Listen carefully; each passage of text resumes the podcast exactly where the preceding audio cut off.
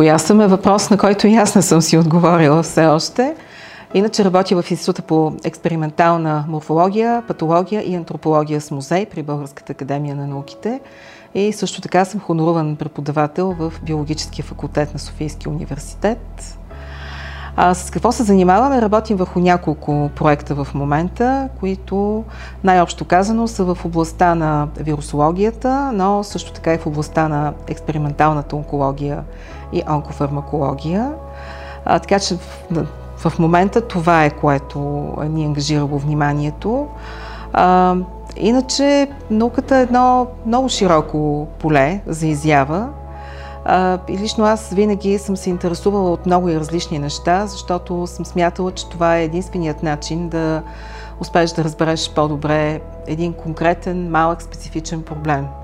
Ако познаваш не само него, неговите механизми, участниците в него, молекулите, клетките, но ако изучаваш и фона, на който той се развива, и може би това е едно от нещата, които най-много ми е помагало. Сега, може би някой ще каже, че това и доста ме е разсейвало през годините, но така или иначе аз така съм научена и за мен лично това да откриваш нови пътища, да отваряш врати, които до този момент дори не си забелязвал, че съществуват, дори да правиш такива врати е едно голямо предизвикателство. По принцип аз съм израснала в семейство, в което винаги са ми казвали, това въобще не е подлежало на съмнения, че момичета и момчетата са абсолютно равнопоставени, ние просто се допълваме, винаги едните може да бъдат по-добри в едно, другите в друго, но в крайна сметка всеки един от нас е еднакво пълноценен. Иначе да, моят баща се занимава с наука, с имунология, занимаваше се, той почина преди 10 години, моите родители и двамата са ветеринарни лекари. Татко беше човек с много широки интереси. За мен лично това беше човекът, който знае всичко. Абсолютно никога не е отклонявал някои от моите въпроси. Ако не е имал отговор в момента, очевидно, че го е търсил, защото в последствие ми го е давал. Но това е човекът, който не просто така ми е обяснявал за звездите, за Земята, кой около кого се върти, Слънцето, планетите и така нататък, когато съм била много малка. Но това е човекът, който възпита в мен интереса към книгите. Нещо, за което аз съм изключително благодарна. У нас броят на книгите расте с една експоненциална скорост, така че вече няма къде да ги слагаме. Аз измислям всякакви приспособления. Библиотеки има и в едната стая, и в хола, в гардеробите има книги. Нещо, което 2009 година доста явно изненадало кръците, които бяха влезли в къщи по погрешка, на село също. Аз от дете знам, че книгата е всъщност най-добрия приятел, че тя никога няма да ни остави сами. За мен това винаги е било един от най-хубавите подаръци. Тоест не съм от дечицата, които се казва, че ти подарят дрежка, е по-зле даже и от книжка. Напротив, сега идва Коледа, Нова година и аз си спомням, че особено в първите класове излизаха едни прекрасни големи книги, които бяха под редакцията на Николай Райнов. Нашите ми ги купуваха, те излизаха очевидно за Нова година тези книги. Не, че това са били единствените книги, нали, но конкретно за Нова година ги получавах и аз ги четях с такова невероятно удоволствие. Много бързо, между другото, надраснах детските книжки и започнах да чета книги, които въобще не са за моята възраст. Дори вчера обяснявах на един мой приятел, че във втори клас татко откри "Престъпление и наказание" в моята стая. Реши, че по погрешка съм я взела, поне че да я отнесе в хола. И аз казах, не, аз я чета.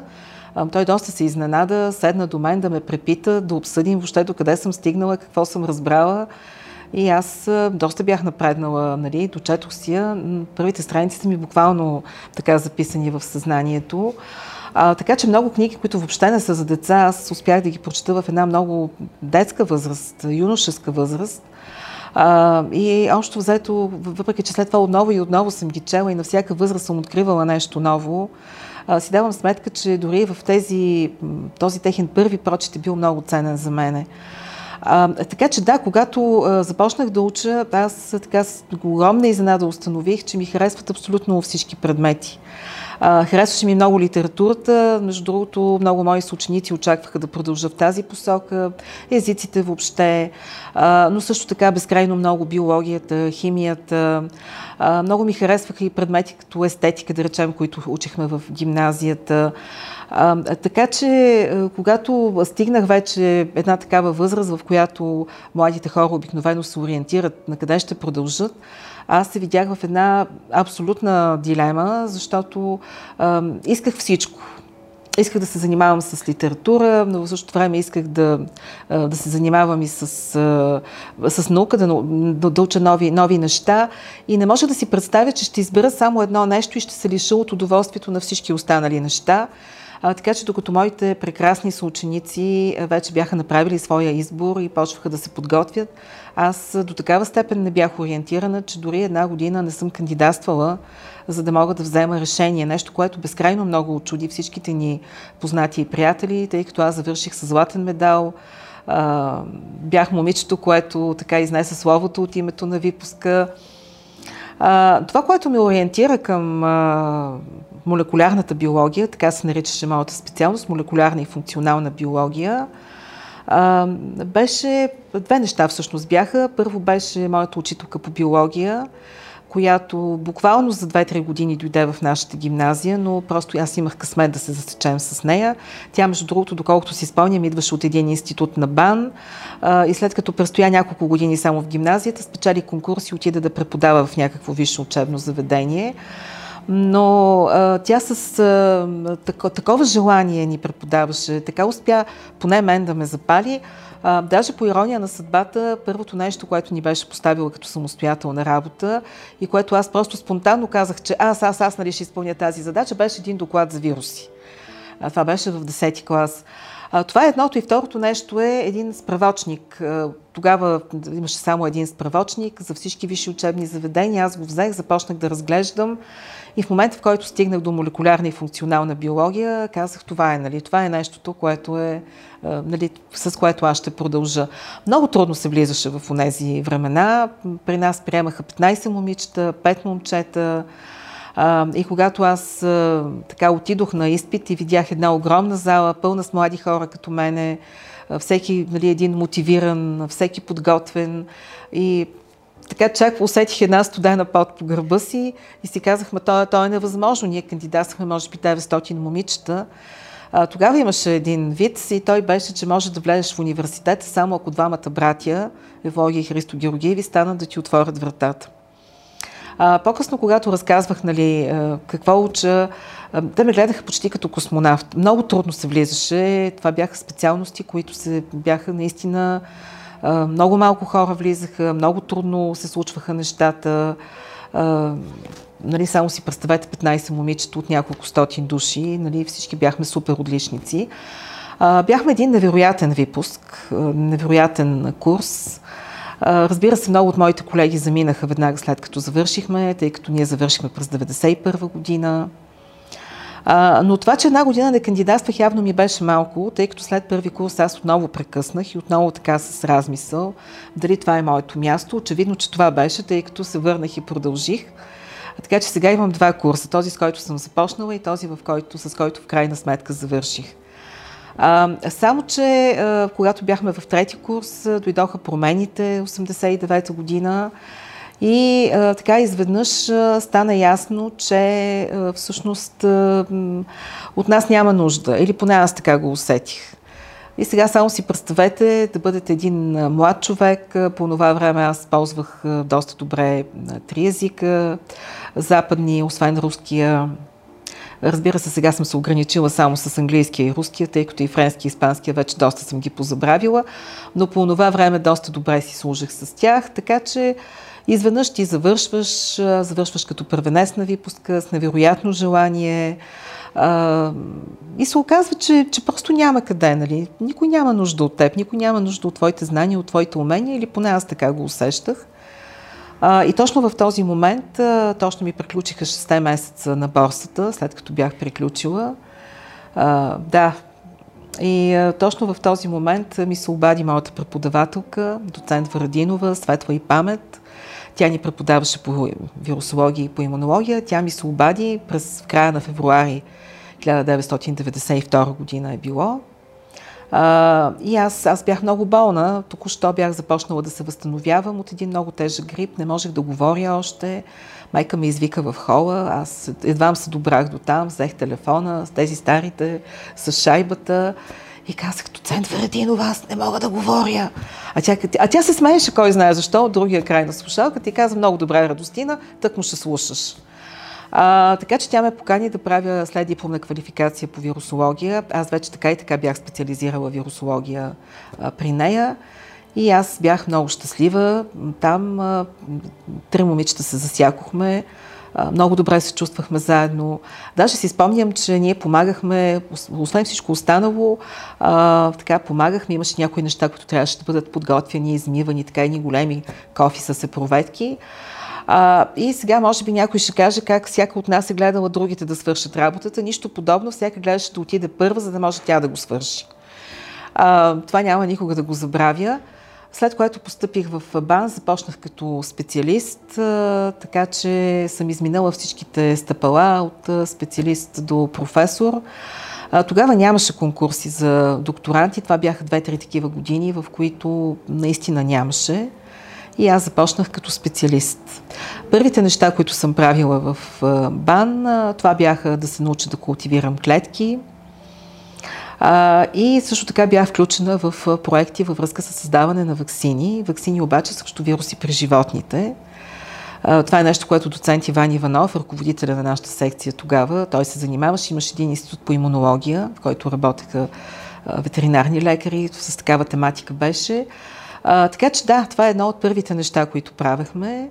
И трябва да кажа, че доста добре всъщност се справихме. Аз, разбира се, само съм помагала като един човек, който току-що е завършил. Така, тъй като сега много си говорим, нали, доколко, как и къде могат да се правят такива неща у нас. Да, тогава се правеха. Говорим за ваксини в полза на ветеринарната медицина, нали.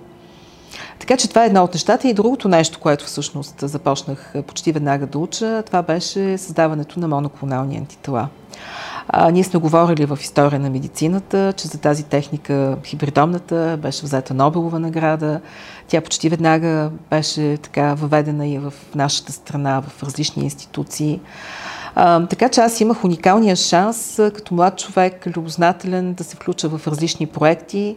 Единият от тях беше във връзка с отново вирус, парвовирус и отново при птиците в случая. Това е гъшия парвовирус. Болестта на Держи предизвиква. Това е беше един нов, наскоро идентифициран вирус. Така че ние сме правили моноклонални антитела срещу вирусни антигени, правили сме срещу туморни клетки. Тук е един друг вирус, това е вируса на говеждата левкемия, говеждата левкоза. Един вирус, който изключително много прилича на HIV, ако щете, на HTLV, това е човешките лимфотропни вируси 1 и 2.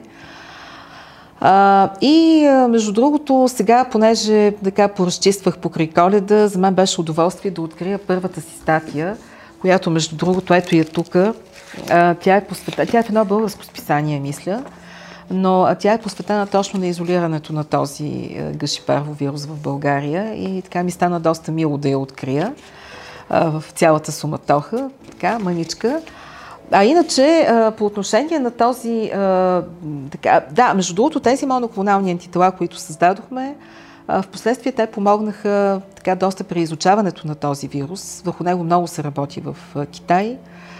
Там за идентифицирането на някои белтъци и така нататък. Така че аз лично усетих наистина какво значи удовлетворение от това, което си направил. Нали? Когато все пак това беше края на миналия век, още нямаше интернет, писмата идваха по почтата с марки и в един момент, нали, когато ръководителя на този проект, Марин Александров се казва този колега, той идваше, нали, да ни покаже какво, кой му е писал, защо му е писал и така нататък. По отношение на говеждата левкемия, това е едно заболяване, което е нелечимо, едно заболяване, което в миналото, за да бъде така елиминирано, са били убивани заразените животни. Това е една много дълга и широка тема, в която ние няма да навлизаме. Но идеята на тези антитела беше да помогне на заранната диагностика, т.е. да се идентифицират онези животни, които могат да го развият по-нататък това заболяване, т.е. с един много дълъг латентен период, в кои случаи може да се стигне, нали, до така сериозни усложнения и така нататък. И през 2001 година, да, мисля, че беше през 2001 година, то пак беше доста интересно.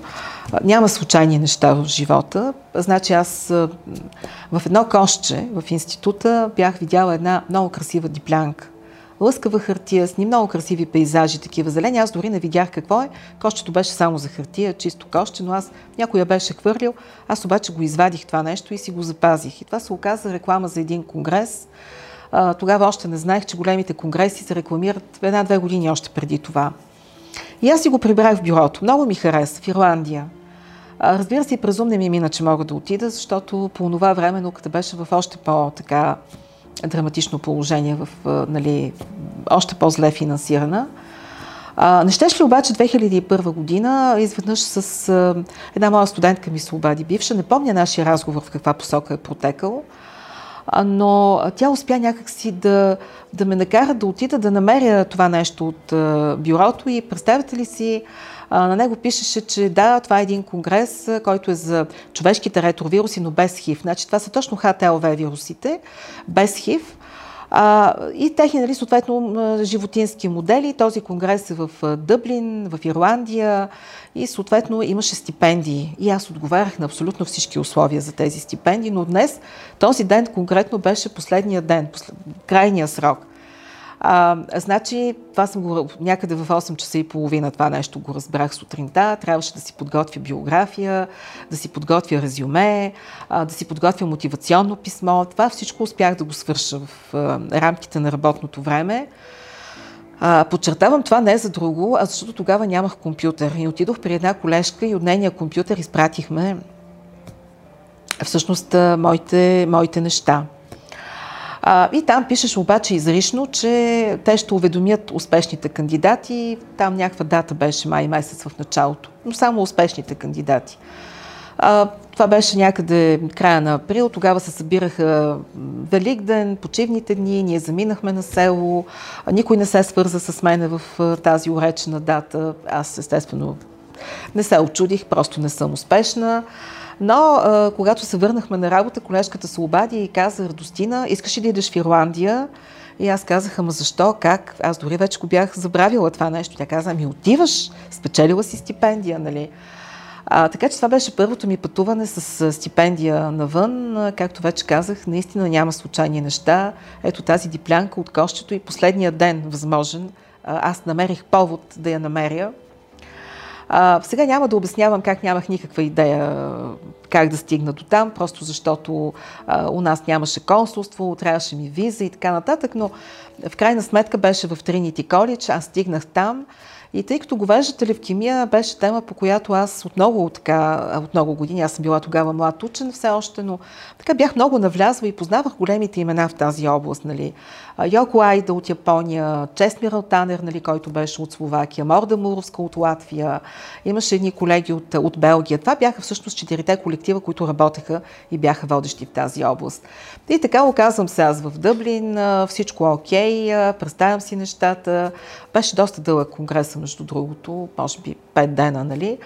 И ето, че той вече, нали, наближава края му, обаче нищо не се е случило и аз си спомням как се прибрах там в стаичката, нали, която беше, те са едни къщички малки в колежа Trinity College и си казваме: какво сега, Радостина, дойде до тук и нищо. Ти даже не събра кураж да отидеш на тези хора, да им кажеш, че работиш в тази област, че се интересуваш, че си им чела, нали, всичките не, но огромна част от статиите, защото все пак те са и доста продуктивни, но наистина бях прочела, може би наистина всичко публикувано за БЛВ от тях.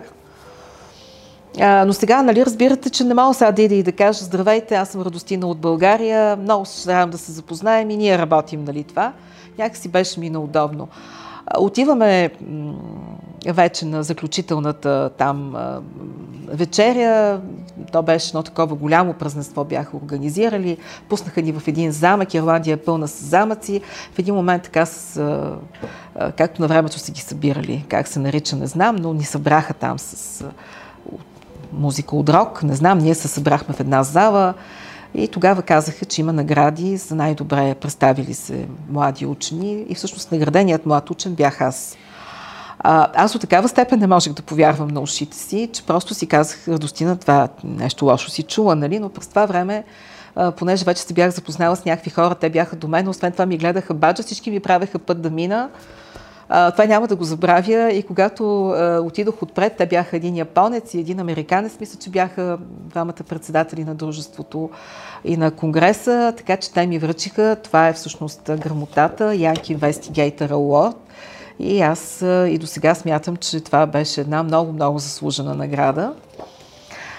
И на следващия ден, който беше всъщност последния ден от Конгреса, и четиримата тези учени, за които казах дума, и Йоко Айда, и професор Алтанер, и професор Муровска дойдоха да се запознаят с мене, тъй като аз бях взела всъщност тази награда. Така че, ето така се случиха нещата. След това аз отидох на специализация при професор Алтанер в Словакия, в един прекрасен институт, между другото. Любопитното беше, че това пак беше въпрос на една случайност, но живота няма нищо случайно. Моя татко обичаше да казва, че нали, късмета идва случайността, нали, късмета идват при подготвения ум. Тогава, когато професор Чесмир Алтанер, това е едно много голямо име в изучаването на ретровирусите със световна величина, и той дойде и каза тогава: ме, Радостина, ти идвала ли си в Словакия? И аз казах: не. Ама каза: как може? Трябва да поправиш тази грешка. И аз, връщайки се в България, видях, че има едни така стипендии за Словакия.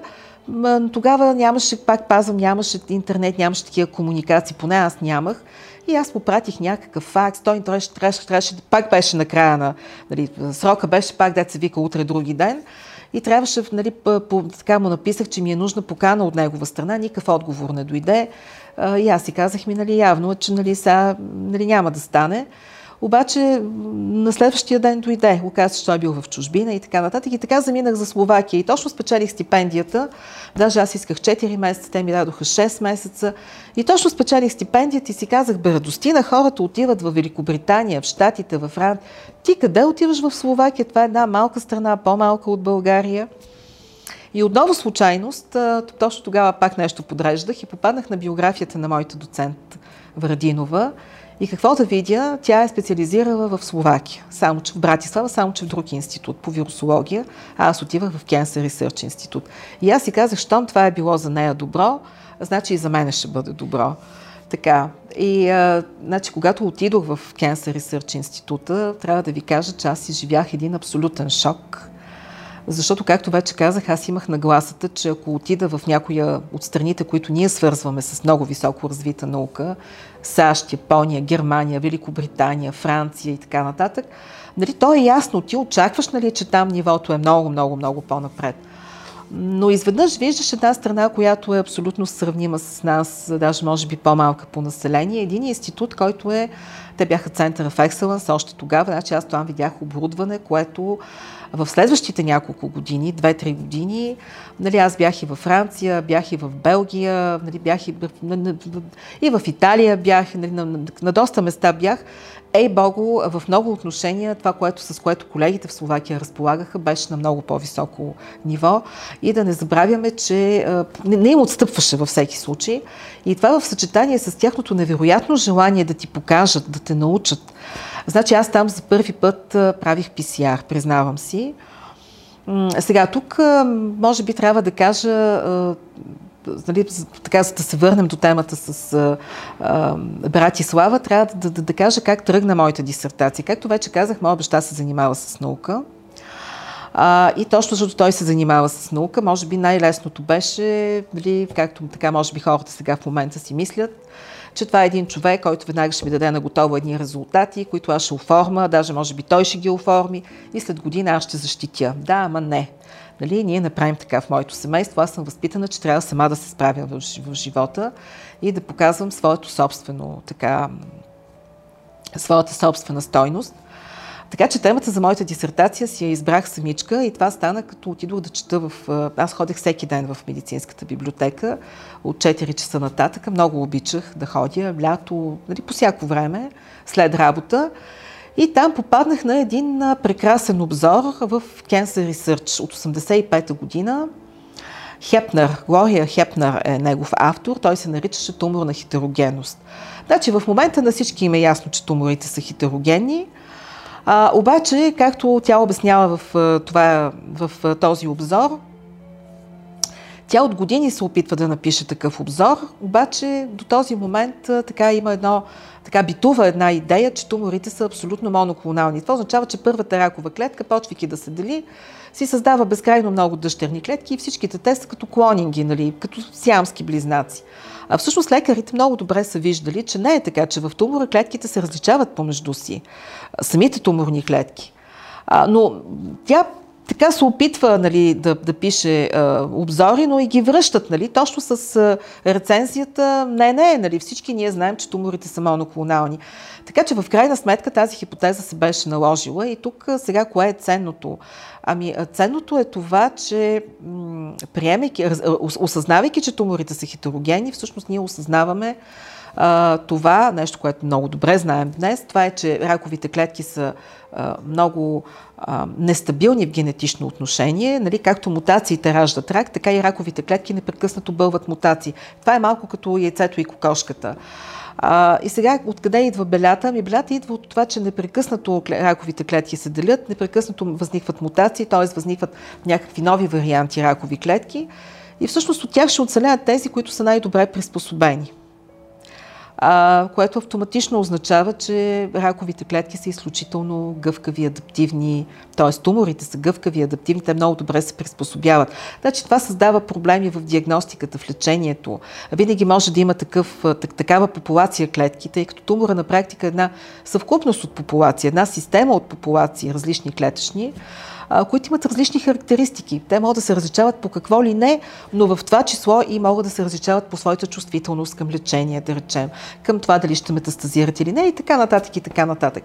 И аз с едни такива огромни очи го четях това нещо, но бях така запленена, защото идеята беше, че ако ние успеем да изолираме от един и същи тумор различни клонове, такива различни субпопулации, и ако имаме късмет тези субпопулации да имат различно биологично поведение, т.е. едните да са чувствителни, другите да са устойчиви, да речем, на терапия, и тъй като все пак те имат общ родител, те имат общ бекграунд, ако ние успеем да ги сравним на молекулно равнище, това може да ни даде отговор на страшно много въпроси, но това не е толкова просто. Така че в крайна сметка това беше темата на моята дисертация и аз я защитих през 2009 година. Тоест аз съм работила върху нея от 1994-1995 до 2009, 14 много години беше. И съм много доволна, защото успях да си я изпълня от А до Я. Разбира се, с помощта на много колеги. Аз работих и в Словакия, ходих и в Унгария. Но съм безкрайно доволна, защото това беше предизвикателство, което аз съм си го така открила. А пък самият тумор, върху който работех, това беше един чернодробен тумор, хепатом, който е предизвикан с миелцитоматозния вирус MC-29. Един вирус, за който всъщност, който е изолиран в България още през 60-те години на миналия век. Това е един от големите приноси на България в световната наука. И всъщност, когато аз отидох в Словакия, понеже аз отнесох и тези клонове с мен, ние там всъщност ги сравнявахме по различни показатели.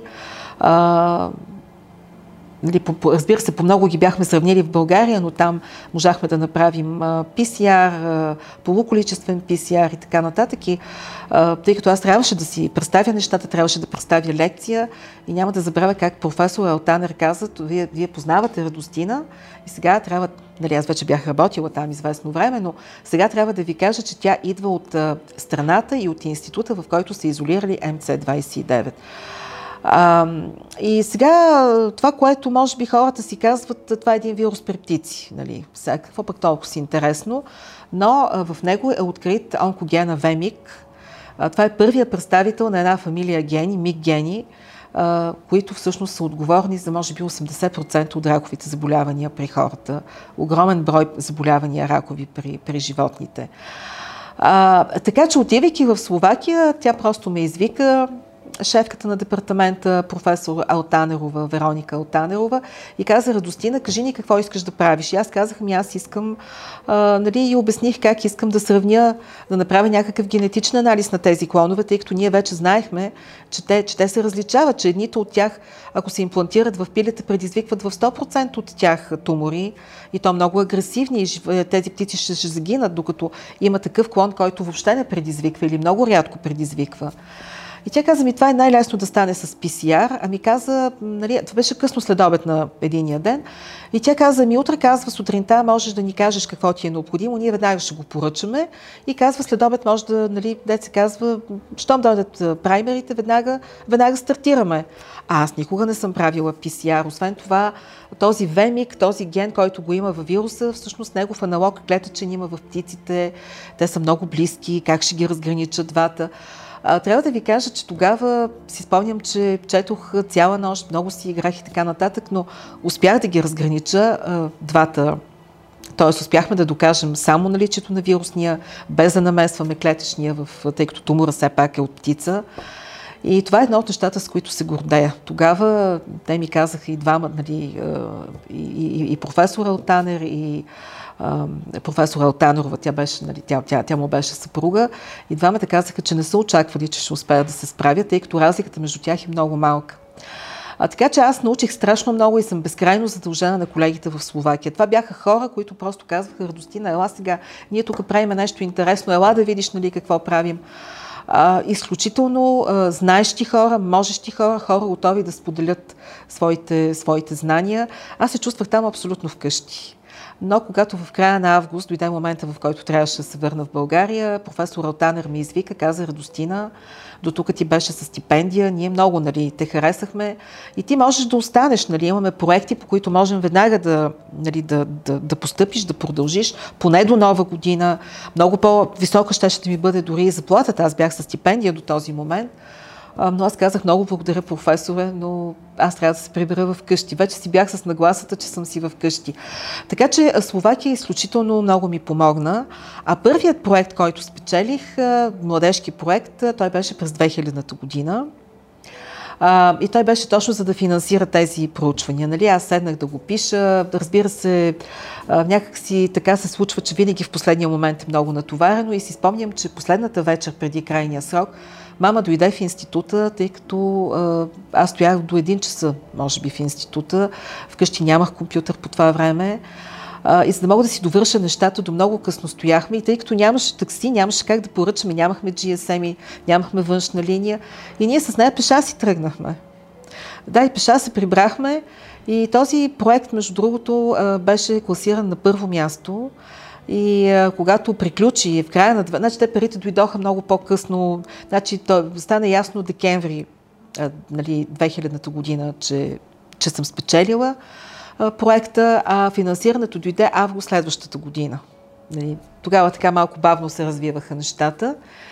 И когато дойде 2003 година, края, вече да си отчитам, да си предам проекта, и изведнъж се оказа, че всъщност аз получавам награда за изпълнението му тук. Това е грамотата за отлично изпълнение. Много се бяхме старали, там в едни големи папки, носехме статии, чудеса и така нататък.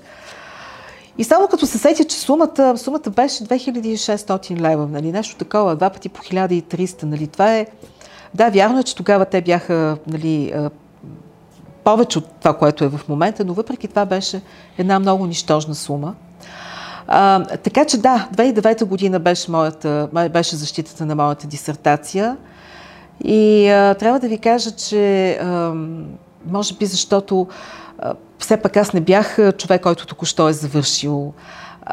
Тогава това е момента, в който аз леко се притесних. Александра Маринина в своите книги, знаете, тя е една авторка, но тя самата е завършила право, има дисертация, пише много хубави криминални романи. В една от книгите си тя обяснява, че когато човек е млад, всичко му е простено. Нали? Може да е сгрешил, но това са грешките на младостта, ще се научи. Той самия се чувства. Това са годините, в които, както си говорихме сутринта с брат ми, това са годините, в които ако не чувстваш, че морето ти е до колене, значи нещо е сбъркано просто. Но не така стои въпроса вече, когато не си толкова млад. Аз вече преподавах от доста години, имах награди и така нататък. И тогава си казах, че просто трябва да се представя добре, защото в противен случай хората ще си кажат какво сега, нали, много шум за нищо. На 9 март беше моята защита. Тогава имаше ни такива големи съвети по имунология, микробиология и вирусология. Аз бях отишла с един голям тефтер. Значи това е първият път, когато съм се готвила какво ще кажа, защото имах точно 20 минути. Работата беше наистина огромна. Така че да, влязох в тези 20 минути. Имаше много въпроси, на хората им беше интересно. И накрая това беше аулата в Националния център по заразни и паразитни болести. Значи толкова много хора бяха дошли, толкова много хора накрая така изразиха своята съпричастност, това, че са го харесали. Просто това няма никога да го забравя. Даже точно преди да вляза вътре, понеже много хора се бяха събрали, и изведнъж от някъде се взе една моя бивша дипломантка, Велислава, която работеше в тази сграда. И тя дойде и каза, вика, аз дойдох да видя какво толкова се случва, нали, толкова много хора. Може ли да остана? Разбира се, че може. Но това бяха едни такива... Ти не знаеш какво ще попитат от комисията, нали? И в това имаше вълнение, имаше тръпка, но и едно невероятно удовлетворение, нали, ако успееш да си отговориш, ако наистина така всичко мине както трябва. И колкото и да съм се бавила с тази защита, защото аз наистина много я забавих във времето, нали, в крайна сметка аз съм защитила на... Значи 2008 лятото ми беше вътрешната защита и 2009 март месец, значи на 42 години ми е била вътрешната защита, което е доста късно, както и да си го говорим. Но независимо от всичко, точно за това да изпитам това удовлетворение, че съм успяла да извървя всичките тези стъпки, че съм успяла да намеря отговор на въпроси, защо наистина едни от тези клонове са толкова по-агресивни, нали, а другите не са. Нали. То най-простичкият въпрос е, защото имат по-високо провирусно съдържание. Но дори само за да изпиташ това удовлетворение, просто си е заслужавало. Сега, другото нещо, което трябва да отбележа, това е, че аз доста рано започнах и да преподавам. Някъде от 1997 година, отново доцент Върадинова ме покани да води упражнения по имунология и по вирусология. И си спомням, че когато започнах да водя тези упражнения, в началото, нали, аз виждам студентите идват, нали, сядат и така нататък. И аз инстинктивно исках и аз да седна на банките и да чакаме дружно да дойде преподавателя. Но в един момент си дадох сметка, че и даже на първото упражнение точно така направих. Седнах на една от банките и зачаках. Нали, имаше време там до, мисля, че 1:15 трябваше да започне в петък. И аз чакам, и те чакат, и те ме гледат, и аз ги гледам, и се усетих, че няма да дойде друг, нали, преподавател, че трябва аз, нали, да стана. Трябва да ви кажа, че и до сега, когато вляза в тази мъничка зала, в която там, нали, продължава да се водят тези упражнения, просто аз усещам как сърцето ми пръскача няколко удара, защото имам невероятни спомени. Значи, това са дъската, на която се пише с тебешир и която, значи, до края на 2 часа вече на пода имаше един пръст тебешир, който ми дразнеше гърлото. Така, това беше малко смешно, нали, така като за начало, но наистина много се вълнувам и въпреки, че през годините много предмети съм преподавала и до сега преподавам вирусология. Иначе, нали, различни варианти на вирусология, иначе имунология много дълги години, генетика съм водила упражнения 10 години, клетъчни култури също няколко години, патобиохимия 6 или 7 години също, 3 години преподавах медицинския факултет на Софийски университет, биология на човека, на докторанти преподавам, то се води да го кажем молекулярна онкология, въпреки че му е малко по-сложно името, клетъчно и тъканно инженерство и така нататък, и така нататък, и така нататък. И всъщност аз години наред, както вече казах, винаги съм предизвиквала себе си, тъй като в науката нещата са свързани и някакси те се доизграждат, надграждат, а човек вижда това, което знае. Вижда толкова, колкото знае. Тоест, колкото повече информация имаш, дори да не помниш всичко в детайли, ти винаги ще си спомниш, че има нещо и ще знаеш къде да го потърсиш, нали, което никак не е малко. Нали, както казва Менделеев, моята библиотека знае повече от мене, но химикът съм аз, а не тя. Така че това, с което се занимаваме, ако трябва да обобщя, това са основно създаване на модели. Ето в случая, това, което казах, беше един модел, който създадох по време на разработването на дисертационния си труд. Един модел за проучвания в областта на онкологията. Ако щете върху хетерогенността на раковите клетки, ако щете върху вирусната онкогенеза и така нататък. Туморна имунология също. Така че това е едната страна. Разбира се, че сме се занимавали и с имунология, както туморна имунология, така и с създаване на такива моноклонални антитела, които да помогнат в диагностиката на различни вирусни инфекции, както беше случая с болестта на Держи. Това, с което започнахме да се занимаваме, още с доцент Върадинова, тя беше много запалена по металните комплекси, конкретно по така цинка, и те се занимаваха с търсене на вещества с антивирусна активност. И тя ме запали много по металите. Спомням си, тогава с нея си говорихме веднъж и тя каза: Радостина, който веднъж започне да работи с метали, да знаеш, никога не се отказва. Само че аз тогава съм била на 25-6 години и за мен такива изрази като винаги, никога са звучали много абстрактно. Но в интерес на истината, няколко години по-късно аз започнах, и то отново с нейна помощ, тъй като започнахме да изследваме алкалоиди и метални комплекси, при тях за антивирусна активност, при нас за антитуморна активност. И това наистина се оказа едно море от информация, от много интересна информация.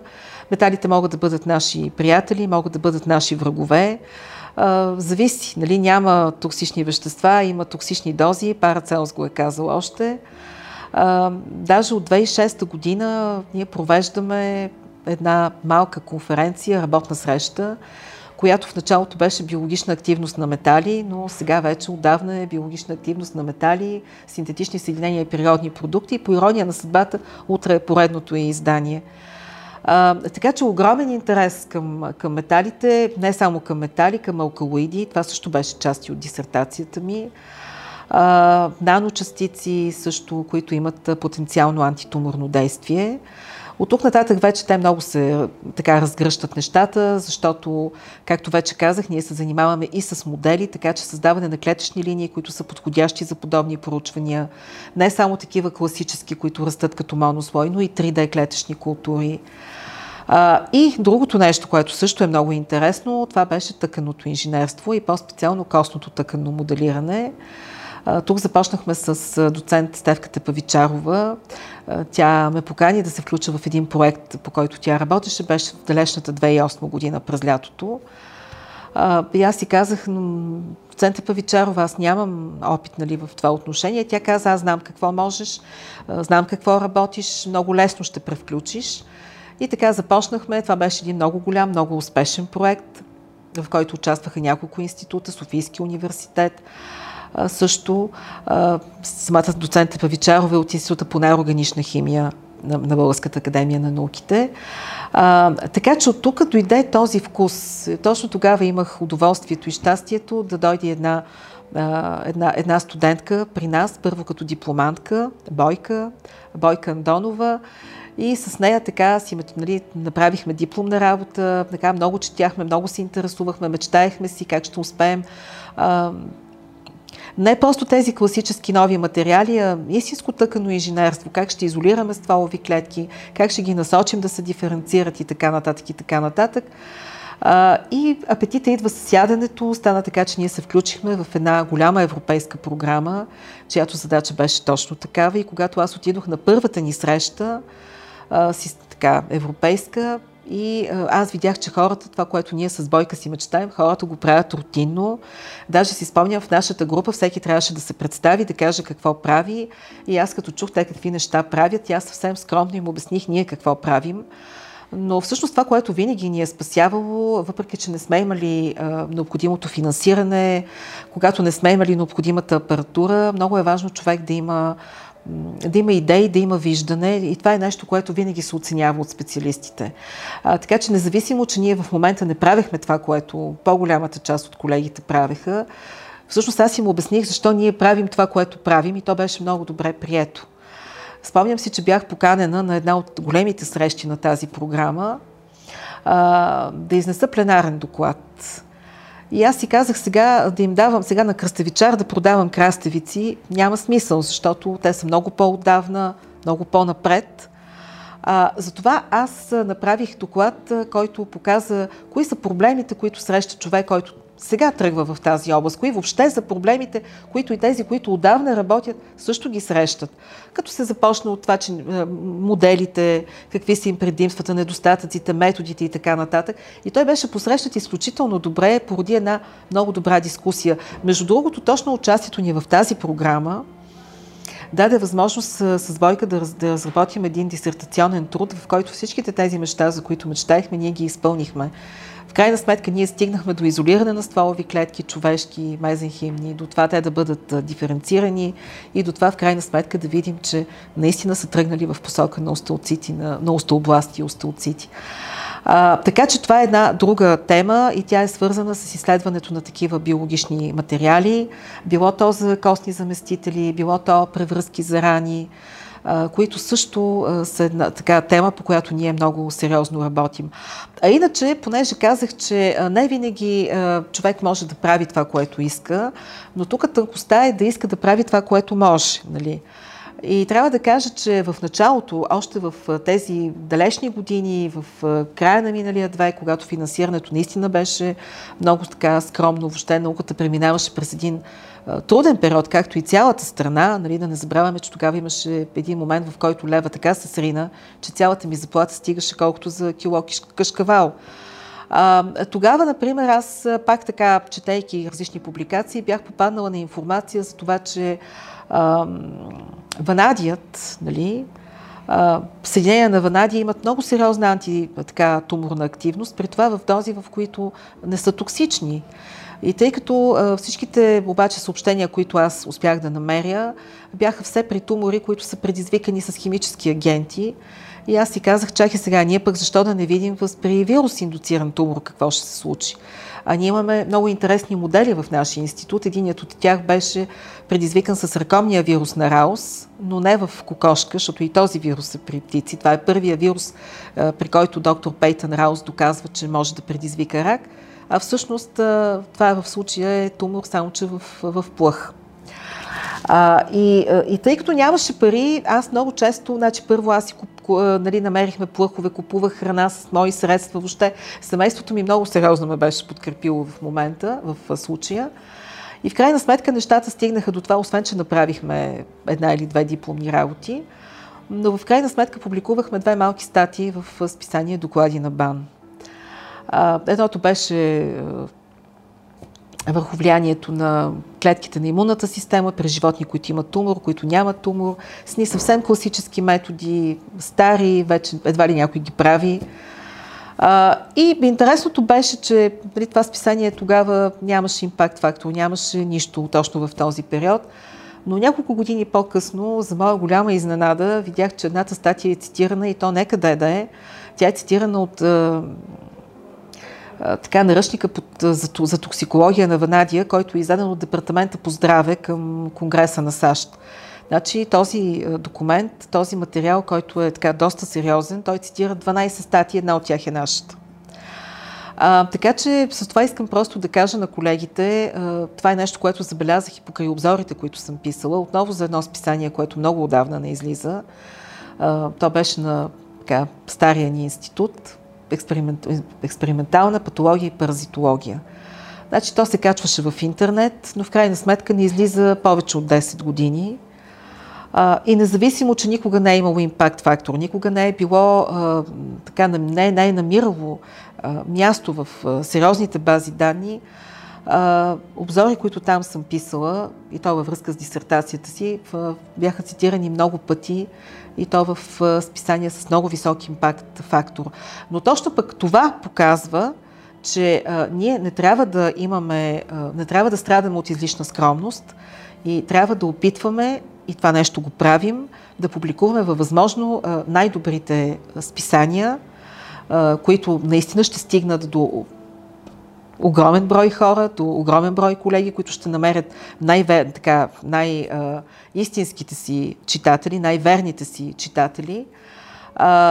Така че да, но тогава просто явно не съм имала кураж, така или иначе, но ето, че и тези статии са успяли да стигнат по някакъв начин. Така че ако трябва да заключа, в крайна сметка, скрайно много си обичам работата. Това да бъдеш учен е нещо, което е различно от много други професии, защото моят работен ден не се ограничава в 8 часа и в 5 дена в седмицата. Общо взето аз много често, да не кажа всеки ден, си носи вкъщи, даже в момента си носи вкъщи неща, които искам да прочета, които искам да напиша. Непрекъснато нещо ми чувърка мозъка и колкото и да искам да избягам от това нещо, не за друго, а просто за да се откъсна и да мога да го видя с друг поглед след няколко дни, то продължава да дълбае, и нерядко вечерта си лягам с проблем, сутринта се събуждам с решение, тъй като мозъка продължава да работи. За мен почивните дни много често са една възможност да мога да си правя неща, които не съм успяла да свърша по друго време. Не го приемам като работа, приемам го като хоби. И ако някой си мисли, че това, сега се правя неинтересна, нищо подобно. Когато бях в Дания, още първия ден, когато ме запознаха с колегите там в департамента, няма да забравя, че последен се изказа шефа на департамента. И всеки друг беше обяснил какво работи, как работи, защо го работи. И той изведнъж така застана и каза: аз изобщо не работя. И така настана едно голямо веселие, защото той ако не работи, кой да каже, че работи? И аз тогава му казах: вярвам ви и съм сигурна, че не работите. И настъпи едно абсолютно затишие, защото сега аз може би нещо не съм разбрала.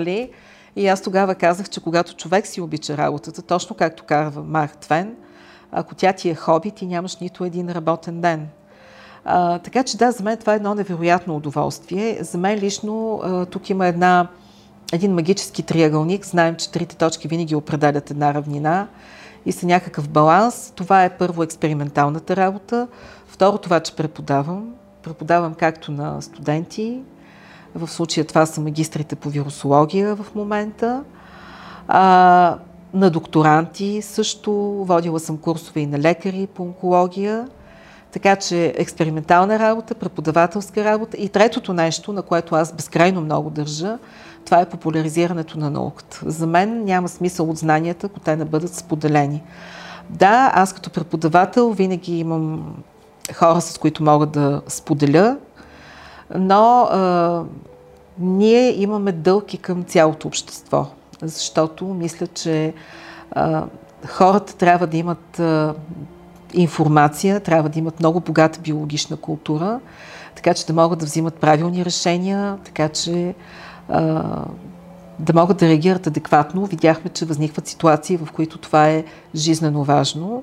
Освен вица там за пустинята, H2O и вода, H2O наблизо, водата на километри, ако не знаеш кое какво е, като нищо тръгваш да вървиш километри пеша. Това е нещо, между другото, с което също се занимавам от самото начало. Между другото, докато бях студентка, даже аз тук покрай това разчистване коледно, дори си намерих книжките, дипломите, и това ми е студентската книжка от факултета по обществени професии, където съм учила специалността журналист-кореспондент. Така и не се дипломирах, но семестриално съм я завършила. Така че от самото начало започнах да пиша за списание "Природа" беше тогава, после то спря да излиза, после аз нямах време един дълъг период от време и непрекъснато си обещавах, че ще започна, нали. Хайде от другата седмица, хайде от другия месец, хайде от септември, хайде от януари. В един момент си дадох сметка, че ако наистина не освободя място за това свое желание, то няма да се случи, защото времето не идва, то просто изтича. Тогава обаче дойде пандемията, нещата се завъртяха и общо взето аз доста активно участвам в популяризирането на наука и то далеч не е само по отношение на COVID, тъй като той определено ми е много тесен. И така че това са всъщност нещата. По отношение на преподаването винаги съм смятала, че най-големият ми успех това е, че съм успяла да събера все пак една малка група хора, съмишленици, с които работим заедно. Някои след защитата, разбира се, потърсиха друго поле за изява, това е нормално. Но за мен лично винаги човешкият фактор е изключително важен. И каквото и да си говорим, нали, знаем, че ние сме се събрали да работим, не да се женим, но въпреки това каквото и да си говорим е много важно в един такъв малък колектив да знаеш, че имаш подкрепата, че тези хора са до тебе, че ти си до тях. Така че за мен това е един наистина много голям успех. И едно от нещата, които също се случиха по време на пандемията, това беше точно преди една година, беше, че успях да се върна и към една друга забравена моя любов и тя е да пиша различни истории, които нямат общо с науката в случая. И дори ги бях събрала в една малка книжка, която я издадох само за приятели, разбира се. Нали? Не съм имала някакви други цели и амбиции. Но сега просто усещам, че апетита идва с яденето и тъй като писането винаги е имало терапевтична цел, както и четенето на книги, но когато ти е трудно, така и искаш да споделиш, понякога го правиш много добре, когато го обличеш в думи. Това е начин да освободиш от себе си демоните, образно казано, страстите. Така че да, на въпроса коя съм, може би съм един човек, който иска да живее интересно. Тук си спомням за... Ние започнахме всъщност с тебе с този разговор за Елисавета Багряна, в деня, в който, нали, тя почина, беше погребението ѝ. Това е една великолепна поетеса и аз няма да забравя документалния филм, който гледах тогава. Била съм съвсем млада и си спомням, че журналистът, един от въпросите, който ми зададе, беше: "Ами, бяхте ли щастлива?" Тя се замисли и каза: "Не знам дали живота ми беше щастлив, но беше интересен." Това го казва голямата поетеса, красивата жена, жената, която е една от първите летяла с самолет, видяла 2 пъти Халеевата комета или какво беше там. И тя казва: "Не знам дали бях щастлива, но животът беше много интересен."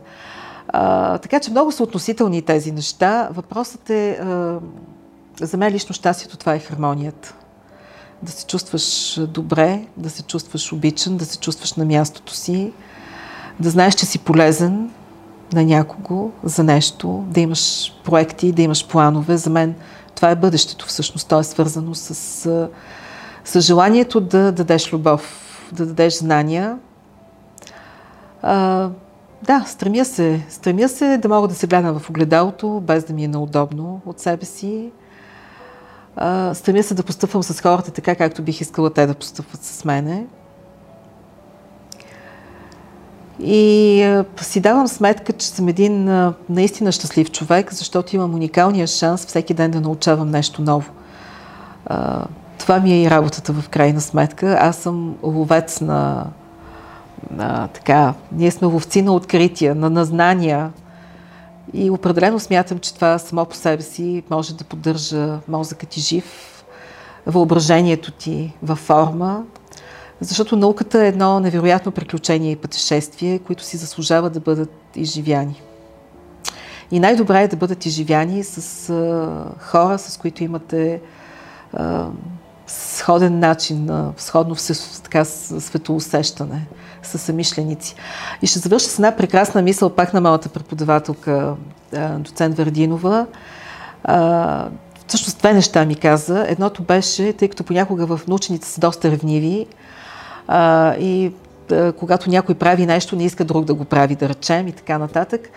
И тя ми каза: Радостина, ако само ти правиш нещо и никой друг не го прави, трябва да се замислиш дали има смисъл да го правиш и ти. Това е първото. А второто нещо е, че ако аз и ти имаме по една ябълка и си сменим ябълките, ние ще продължим да имаме по една ябълка. Но ако аз и ти имаме по една идея и ги обменим, ще имаме поне по две идеи. И тук пък е мястото да споделя, че в целият този път, той не е чак толкова малък, все пак аз съм на 56 години, нямам представа как отминаха. Вчера бях на 20, повярвайте ми. Добрата новина е, че се чувствам абсолютно на къла на мала племенник и съм убедена, че правя повече глупости от моите студенти, но това е друга тема. В целия този път до мен винаги е имало хора, които са ми помагали. Това са моите родители, моя брат, разбира се. Това са моите невероятни приятели. Това са и невероятните колеги, които имам. И тук трябва да кажа, че ние от години работим изключително успешно с биологическия факултет, с професор Стоян Шишков, който вече е декан на факултета, но аз го помня от времето, когато беше просто главен асистент там. От първия му ден като главен асистент го помня. И няма да забравя веднъж, той се обади по някакъв повод и каза: Ради, ти помниш ли, че ние се познаваме, всъщност ние се познаваме от 91 година, това са повече от 30 години.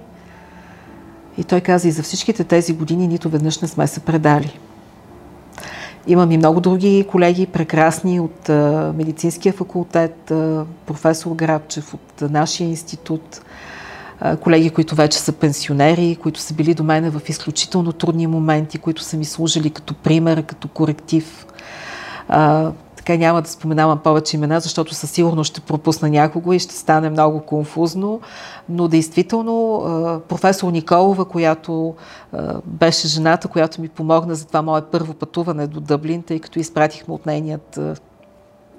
Буквално от нейната поща изпратихме моите документи. И това са едни неща, които просто няма как да бъдат забравени. Прекрасните колеги също в института, които имам и които от опит зная, че дори понякога да нямаме време да се видим или да възникне някакво недоразумение, в крайна сметка винаги ще застанат до мене. Ами това е, живота продължава общо взето и аз вярвам, че най-доброто предстои.